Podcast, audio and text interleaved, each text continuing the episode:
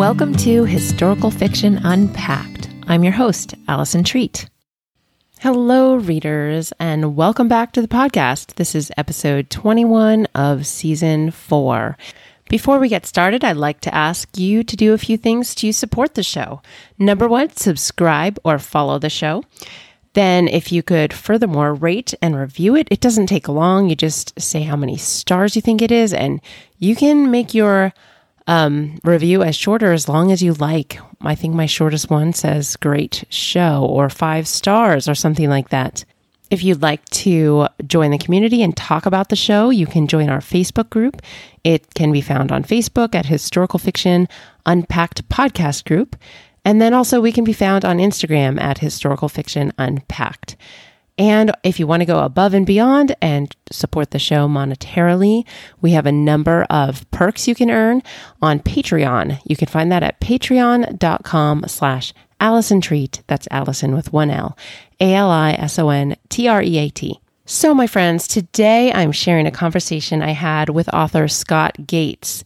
His second book, Gone the Redeemer, released yesterday. That was June 15th for those of you listening in the future. June 15th, 2022. He is a magazine editor with a background in journalism and public relations, but he started writing fiction about 10 years ago. So we talk about that story and we get into all the ins and outs of his books of and his research process and it's a really great conversation. I think you guys are going to love it. So without further ado, here is my conversation with Scott Gates. Scott, thank you so much for joining me on the show today. Thank you for having me. I'm excited to talk historical fiction. Yeah, me too. Um, your latest novel, Gone the Redeemer, is releasing or has released June 15th by the time this episode releases. Yep. Can you tell me about this book? Sure. So, uh, this is the my second novel, and it's written first person. Um, and I guess when I went into it, I was looking for something a little more action packed than my first book. We can talk about that. So this is set in okay. 1898 in the American West, and it's I, I describe it as, as as close to a western as I'm going to get. Um, mm. It's not. It's a it's a transitionary period in that part of the country, especially during that time. So there's it's kind of an interesting. Um, you know, there's there's still echoes of the old west, but there's emerging technology too. So it's really yeah. it's about a um, this character Thomas who is trying to get home to California. He was uh, kind of an accidental uh, sign up for the Spanish American War. So his mm. he faces a lot of uh, predicaments trying to get from the front in Cuba home to California before his wife has their first child. Right. So he meets a lot of characters along the way, and um, those characters kind of spin off of some traditional Western stereotypes, but definitely I work to turn those um, turn those around, right the stereotypes, I guess you could say. Okay, great. Um, so I mentioned to you that I've started reading this and I love it so far. Um, what inspired you to write this? A few things. So what first, and I had to think about this a little bit uh, recently to reflect on things. But I think what 1st mm-hmm. got me interested in the time period was we, we uh, right now I live in North Carolina. We used to live in Northern Virginia, and mm-hmm. at uh, Quantico Marine Base, there's a, a, museum, a marine history museum. And there's this okay. little, they have great exhibits, but there's this little diorama of the Spanish American War that shows some soldiers on this hill in Cuba with just this you know, kind of epic seascape behind them. And I, that was just an interesting scene wow. to me. I'd not really thought much or learned much about the Spanish American War. So mm-hmm. I just in the back of my head, it was like, well, that would be an interesting thing to write about. And at the time, I was working on my first novel, Hard Road South, which is set in Northern Virginia about five years after the Civil War. So I was living in that history. When I finished right. that, like I said, I wanted something a little more action packed. So here's the other influence, which bear with me.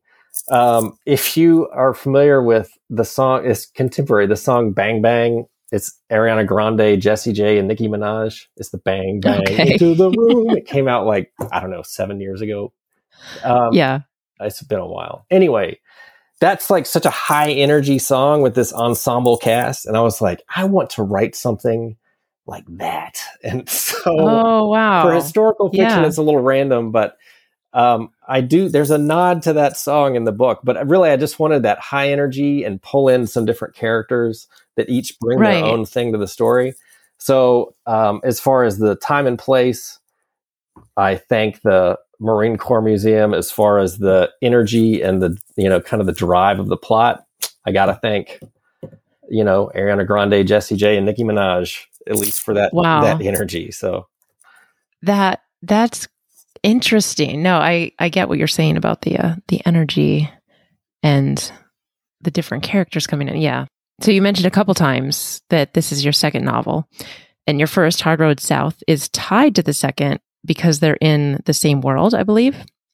yeah, did uh, yeah. yeah, So can you tell me about that? sure. There's one is not a se- you know one's not a sequel to the other, but Right. there is a carryover character. So Oh, great. Um, Gone the Redeemer takes place about 30 years after Hard Road South, and there is a neighbor boy in Hard Road South who uh, one of the main characters interacts with a little bit, John Stibbs Jr.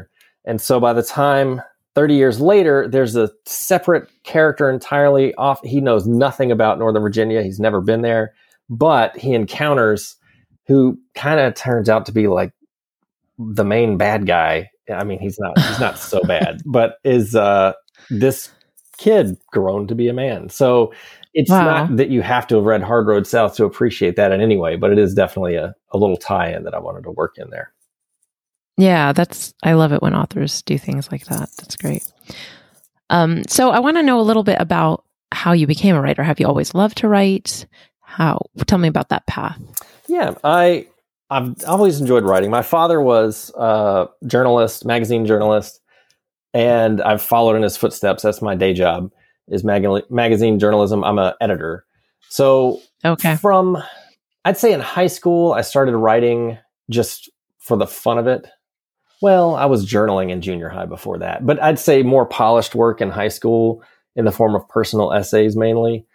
And Yeah. I would write a few short stories at that point, but nothing. I could never imagine writing a novel, and I didn't want to. It wasn't in me at the time. So, probably creative writing wise, after college, I wrote some poetry, but it kind of took a back seat to professional, what I was doing professionally for uh, years. So I got into corporate Mhm. communications and script writing and uh, you know speech writing, and then, like I said, magazine journalism.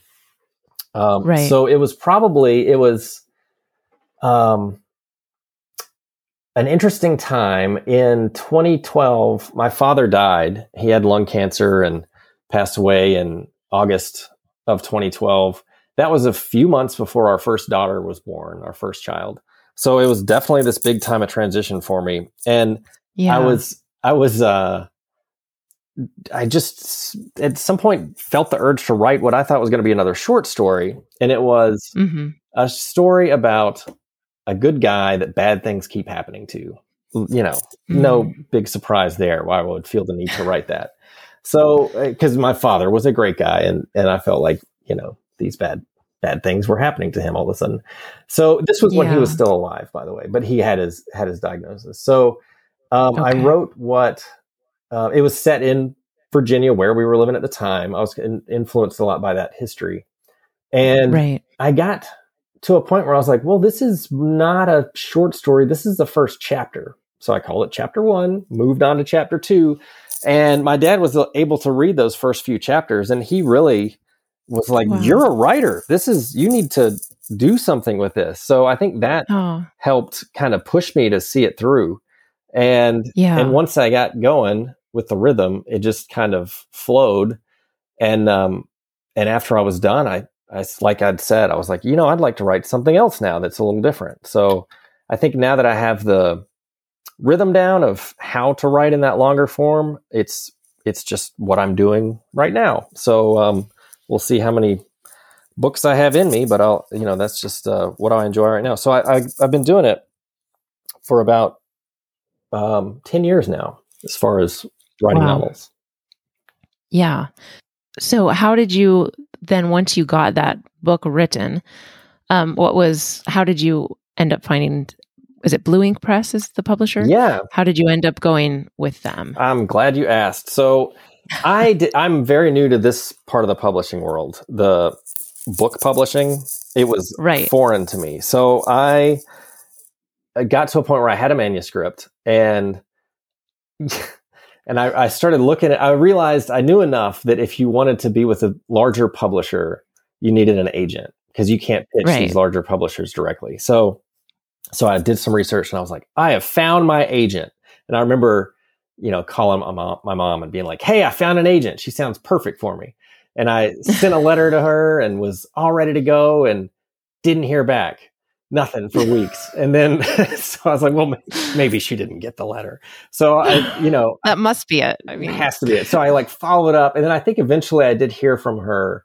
Maybe it was a month or two down the line, just like thanks, but no thanks. So at this point, though, I'd realized, well, maybe I should, you know, not put all my eggs in one basket. So I started reaching out to some other agents. By the end of it, I think I had sent maybe 80 pitch letters to these yeah. agents Wow. and heard a bunch of either nothing or this isn't marketable because um, oh my gosh. it's uh it's set in the reconstruction era so it's you know 5 Mhm. years after the civil war like i said and yeah. it's the portion of history that you just there's a chapter on it maybe in history books and in high school and but it's confusing politics and people move on but it really it is Mhm. like this amazing um transitionary period for our nation and Right. there was a lot of formative things going on in that time. Some things we didn't get right. Some things, you know, were uh, made for a better future for people. But still, it was. Um, I thought it was an interesting era. So Yeah. I, I was a little frustrated and um, started kind of pivoted and started looking at independent publishers because I could, hmm for one, pitch them directly. So I felt I had a little more control. Right. And my wife found this workshop in Wake Forest put on by a Raleigh publisher I did not know was around before that. And um, Mhm. said, You should check this out. It's about selling your manuscript. And I was like, Well, that, I need to learn more about that, obviously. So I went to the workshop and um, asked them. It kind of followed up with with Amanda, the their editor, and, and asked if she could take a look at my pitch letter um, just because obviously something wasn't working. So she Right. said, sure. And then I said, also, you know, I'm pitching this book. So um, she was like, well, send me that that manuscript too. I think Sherry may have asked for that. Sherry Sherry's uh, the owner of the publishing company. So I sent Sherry Okay. and Amanda my my pitch letter and manuscript, and I'm like, please let me know how I should make this letter better. Don't hear anything back right. this like maybe two weeks. and so I never get edits for that letter, but maybe two weeks later, Sherry emails me and says, Hey, we should get coffee. So we did. And that's when she had had an opportunity to read the book and loved it. So um, Wow. they offered to publish it and we moved forward. So I never got edits for that pitch letter. But well, you didn't need it I anymore. guess not. They wanted to. They didn't dare give me tips on how to sell that thing anymore. I guess. So.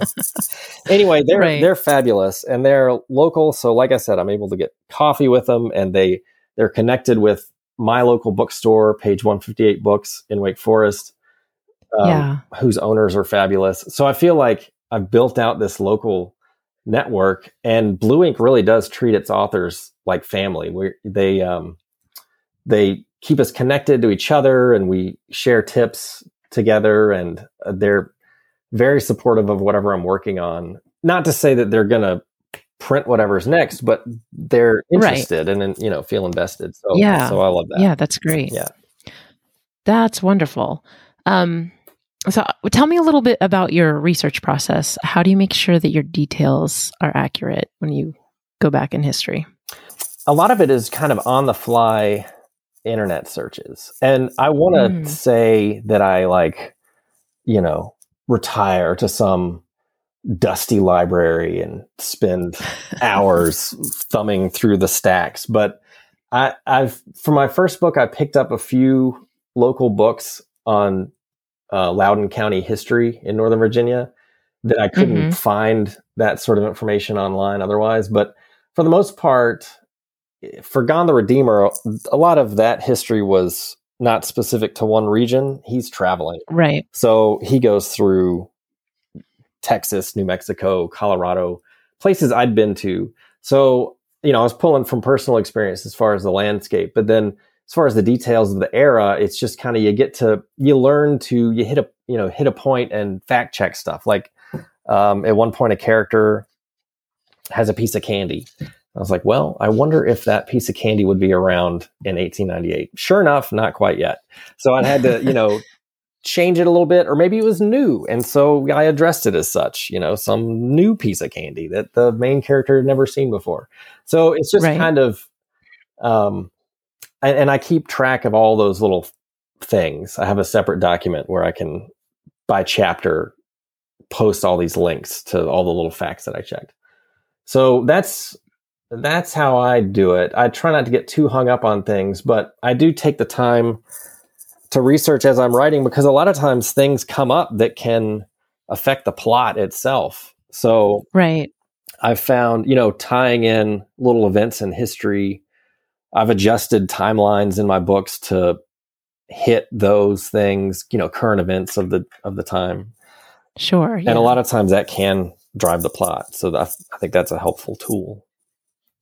Yeah, and and it's a lot of work if you find out down the road that something wasn't around when you thought it was or you have to go back and do more work to rearrange things in your manuscripts. Oh, right. Well, it was pretty late in the game for Hard Road South and I I I believe I'd initially set it in 1867. It was a couple years off. And then I realized or maybe no, no, it was in the 1870s. I realized that by that point, Virginia had already um, been reinstated statehood, so oh. that wasn't going to work. I, I, wanted to write it more as an occupied territory, you know, like a, okay, yeah. So I had to shift everything back two years and go through the whole thing and you know account for that. So yeah, definitely better to spot that early on.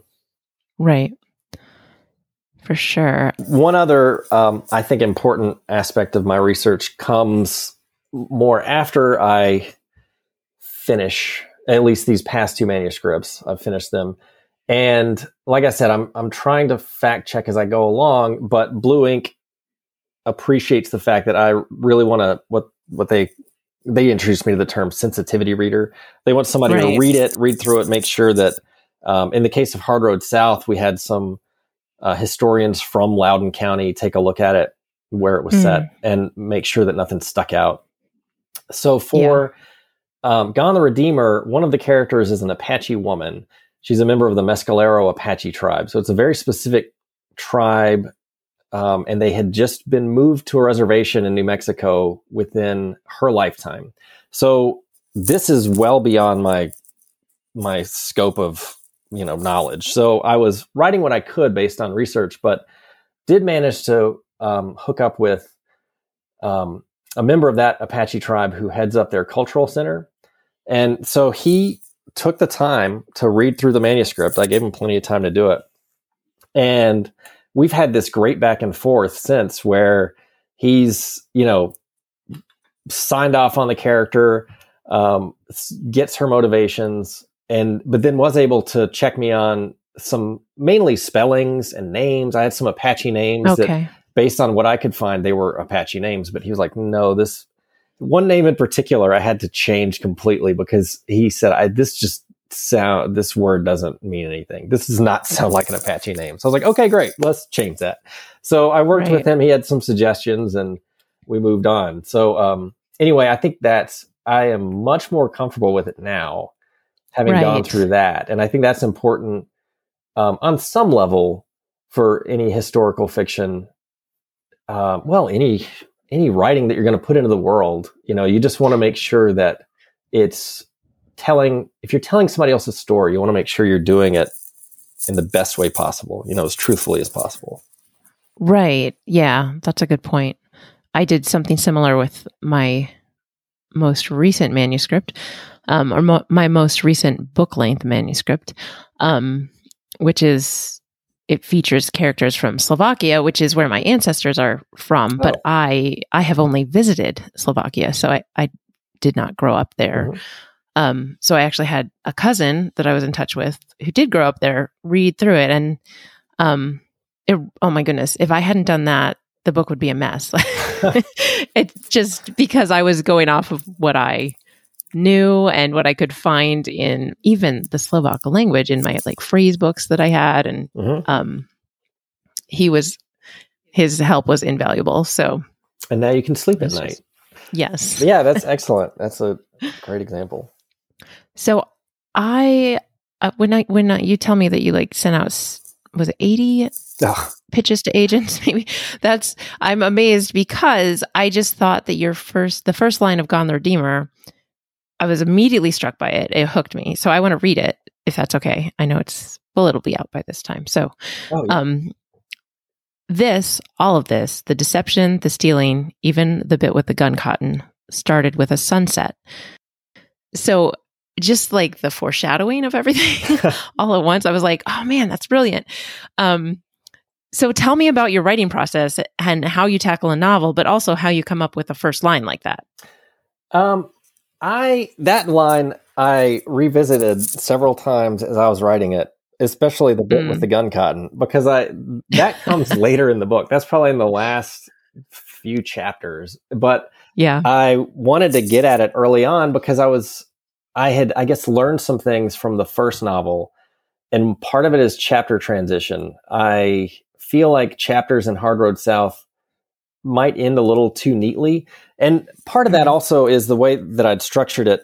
I alternate between perspectives of two kind of co-protagonists. So that's fine, I think. Like, you know, yeah um, yeah I kind of wrap up whatever's going on with that one character so I can move on to the next. But I think the sticking with one character and writing it first person and first person was something that I just wanted to try. And right it was a little daunting, but once I got into it, I really enjoyed. So with that, I was able to create a few more cliffhangers throughout the structure. And then Yes. also wanted to play with things a little more like that first line where you know, I'm going to hint at things that happen way down the line. At some point, he mentions a character he meets for the first time and says, um, I think he appeared suddenly. And then he just notes, as he tends to do. So, you know, like we don't know, we don't see him appear suddenly for another 150 pages, you know, but it's just things like that because the character knows the full story. right And he's the character is writing it from a point in the future yeah, and he's telling it as if he's sitting down with you to tell this ridiculous story of his. and uh, so he he plays with it that way in some instances, and then also he drops some pop culture references for his own time uh, throughout, which Mhm. was also kind of fun to do because you know I'm thinking like, well, if I'm talking to somebody casually, I might reference a movie or something, and so he'll kind of do the same thing in some instances, as if we know what he's Oh. talking about, but you know we're kind of removed from it. So Oh yeah. Oh, that's interesting. Yeah, and I noticed the part where you you say or not you, but the character says there's a there's a girl involved, but I'll get to that. Or oh yeah, Uh, um, and then later the cliffhanger with um when he's jumping the train. You know, the end of that chapter, Mhm. I was like, oh, he didn't make it. oh yeah, He hands off the dog, and it looked like a wanna failure. too much away. Yep. Yeah. Um, there's then I- a few instances like that where there he gets himself into some tight spots, and so Right. you know it's uh, sometimes just by dumb luck that things work out if they do. Yeah. So if they do. Okay. Yeah.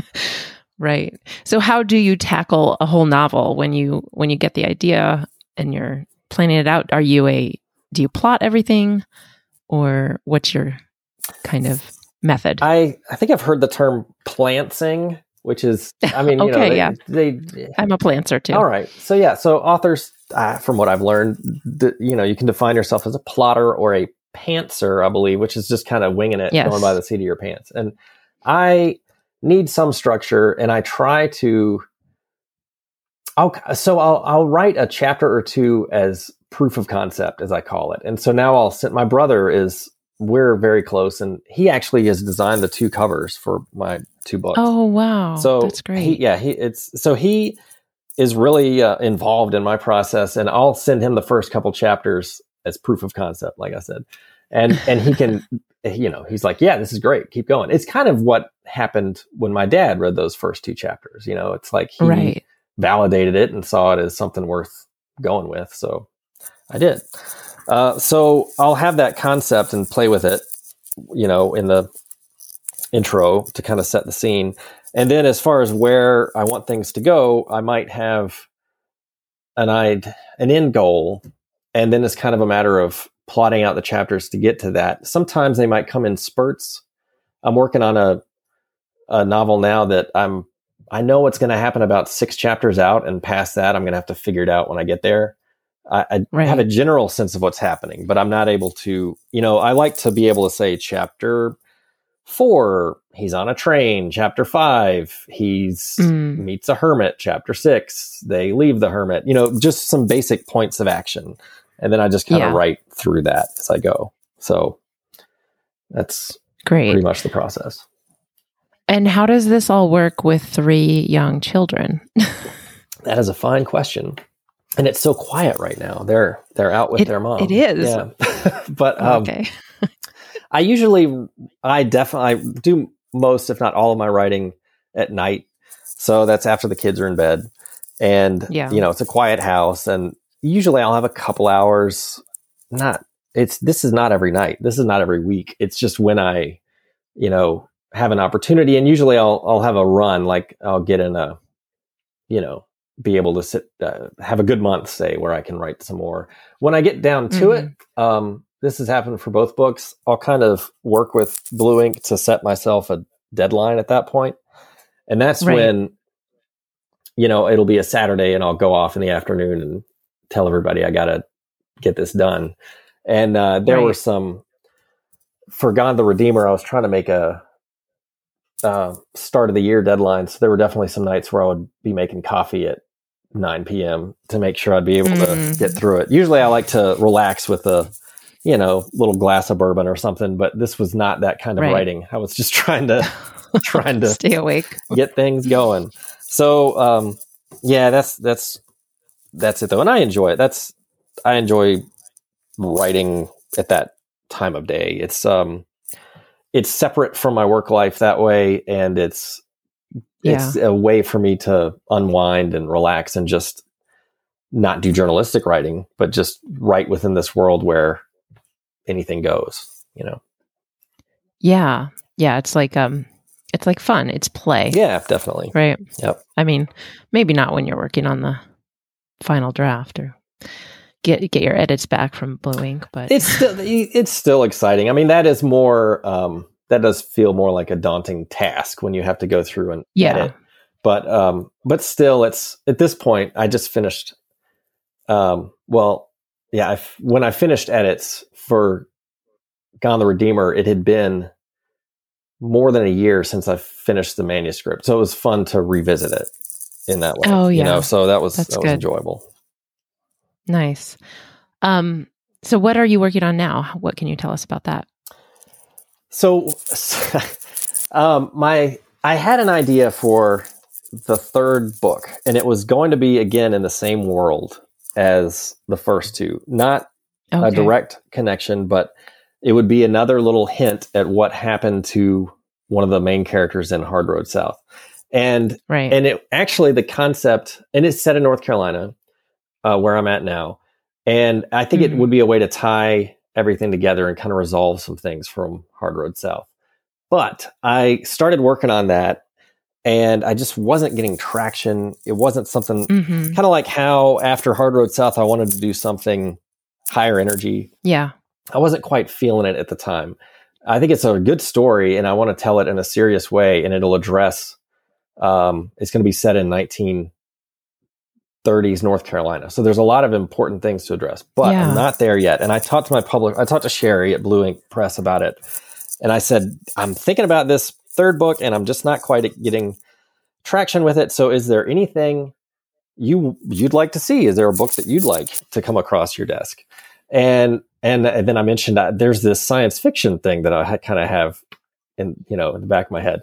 So she said, "Do that." I explained it to her, and she's like, "Let's go for that. Let's see what happens." So I'm now working on what I would call Southern literary sci-fi, and it's I am not at the science fiction part yet. I am heavy in the historical part. I can't. Okay, so it is historical. It is. I can't break away from the historical side. I'm. I started. The, I started it in the early 1900s. It's going to be kind of an alternate history that runs from that oh. period through 1990. And wow, right now I'm stuck in North Alabama in 19, 1940. I won't say stuck. Okay. I'm enjoying my time there, but it is. it is I'm kind of as I write it. I, I, are you are you in the alternate universe or the? This is an alternate the, universe because I don't want what happens in this universe to happen to my characters from Gone the Redeemer and Hard Road South. I don't want it to be a part of their world.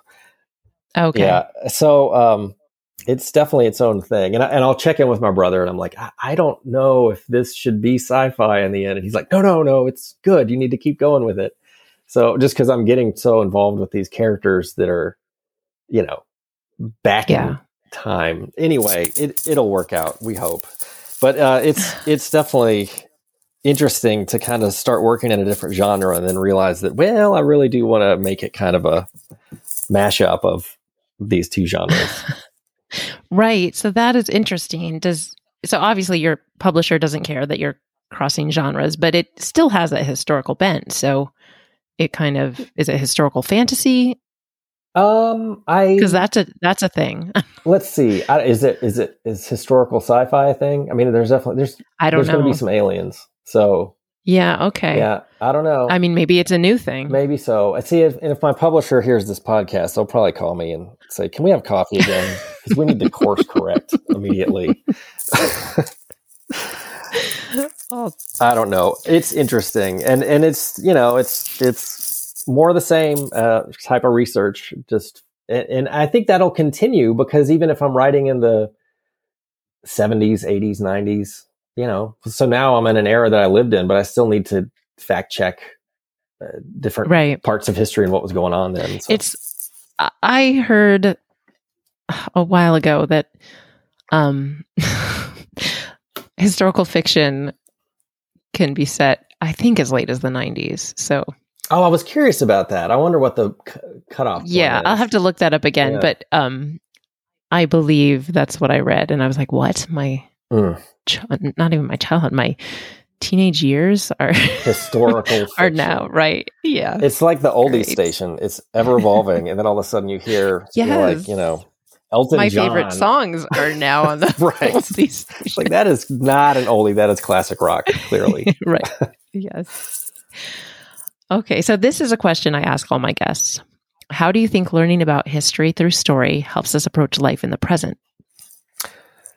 I love that question. Um, I would say that, uh, his, at least my experiences with historical fiction is that it's grounding.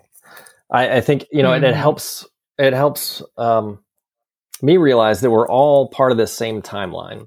And although our surroundings and the period may be different, the way you know, kind of the human experience is fundamentally the same. So that's how I started writing these characters. They were in yeah. a time and a place completely foreign to me. And I tend to focus on periods of history that are a little obscure that aren't written about that right. often. So there's not always that much information about what was going on at that time or place. But whatever was happening, these characters, I've heard other guests on your show say it that they're people, you know, like us. Yeah, it's just that they were um, dealing with different things at the time and they had different parts of the culture was influencing them in different ways so they might react to some situations a little differently but for the most part um, i think we look at history through the lens of grainy black and white photographs but then you stop and think that that was a very vibrant colorful moving scene and this is just how they documented right. it at the time or you know dusty old portraits or whatever so yeah. i think that's um, that's the interesting part to me is bringing to life these these parts of the past so we can relate better to them today. Yeah, that's great.